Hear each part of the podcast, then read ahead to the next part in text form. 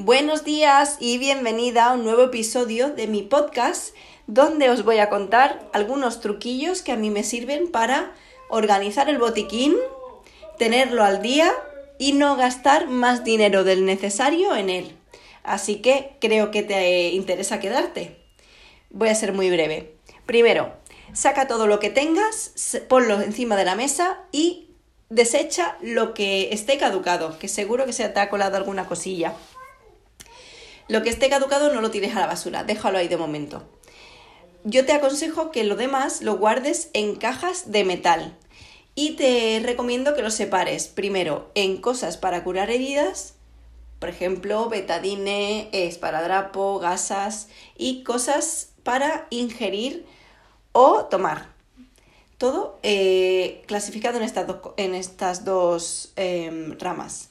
Siguiente clasificación que puedes hacer, para niños y para adultos. Para mí es muy útil hacerlo así porque nos evitamos dudas innecesarias a la hora de administrar medicamentos a los niños, que siempre nos ponemos un poco nerviosos a la hora de darle algún medicamento, muchísimo más fácil si lo tenemos ya previamente clasificado.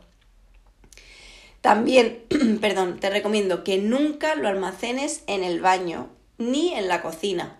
Siempre en un lugar limpio, fresco, seco, ventilado y que no tenga cambio de temperatura. Es importante, no lo olvides, que esté siempre fuera del alcance de los niños. Aunque te venga mejor guardarlo en un mueble bajo, deséchalo. Ponlo en alto.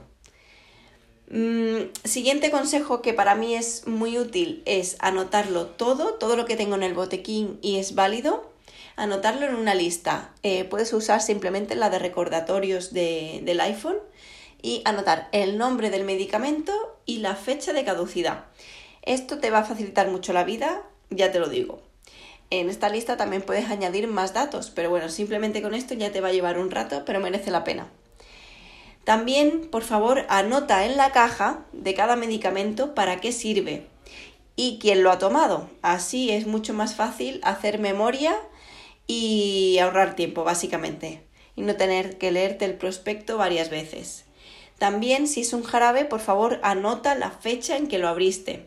Y si han pasado más de seis meses, lee el prospecto, eh, lo tiras a, eh, al montón que tienes para tirar. Todavía no lo tires a la basura, ¿vale? Importante, la fecha de caducidad siempre hay que recordarla, ¿vale? Por eso la anotamos en la lista del iPhone o del teléfono que tengáis.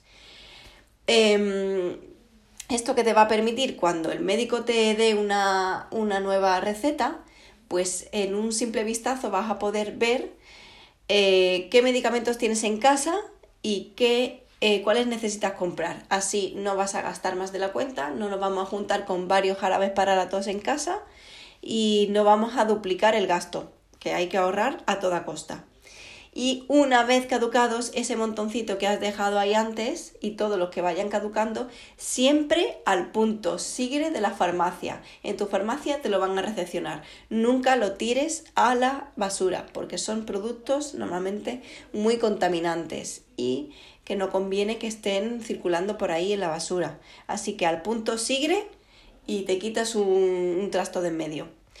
Recapitulamos. Lo separas por categorías. Yo lo hago simplemente en dos, para, bueno, en, en, dos tandas. Primero, para las heridas y para ingerir y para niños y adultos. Con esta clasificación ya de verdad que nos ahorramos un mundo. Y eh, anotándolo todo en una aplicación, no compramos más de lo necesario, con lo cual lo tenemos al día, no tenemos nada en casa que no sea necesario y ahorramos espacio, tiempo, dinero y todo. Muchísimas gracias, espero que te haya sido útil, no me enrollo más. Por favor, si te interesan este, estos contenidos, sígueme en mis redes sociales. Eh, Instagram la tengo enfocada a contenido de pensamiento positivo, frases motivadoras, frases que te van a ayudar en tu día a día y que te van a dar un poquito de luz cuando te levantes torcido.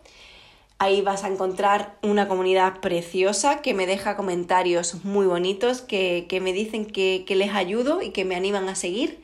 Y en el blog vas a encontrar eh, entradas similares, mucho más eh, desde el corazón, con más texto Y, y, en el podcast, pues consejos prácticos y útiles que a mí me están sirviendo y que poquito a poco iré subiendo. Muchísimas, muchísimas gracias por eh, escucharme, por leerme si me sigues en redes sociales. Instagram es sabia-amiga y el blog es el blog de sabiamiga.com. Mi nombre es Laura, me encanta que hayas llegado hasta aquí y me encantará también que me dejes un me gusta o un comentario en cualquiera de las plataformas que, que te hayan llevado hasta mí. Muchísimas gracias y hasta el próximo episodio.